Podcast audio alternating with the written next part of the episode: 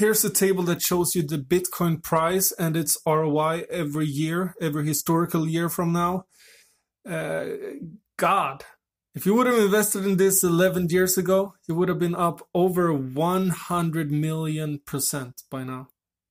Sheesh. Mike Novogratz also went on CNBC today and he says that it's inevitable uh, that Bitcoin will have the same market cap or higher as gold. What do you think? In other crypto news, uh, CeFi just launched on the mainnet today. Alpha's tokenomics is also live on the mainnet today. Alpha stakers will earn protocol fees from Alpha's entire product suite and also unlock product features by using them as Alpha stakers. 20 year old Croatian tennis player Alexandra just sold her first NFT, which is a patch of her skin on her right arm. That's it for today. Subscribe for more crypto news.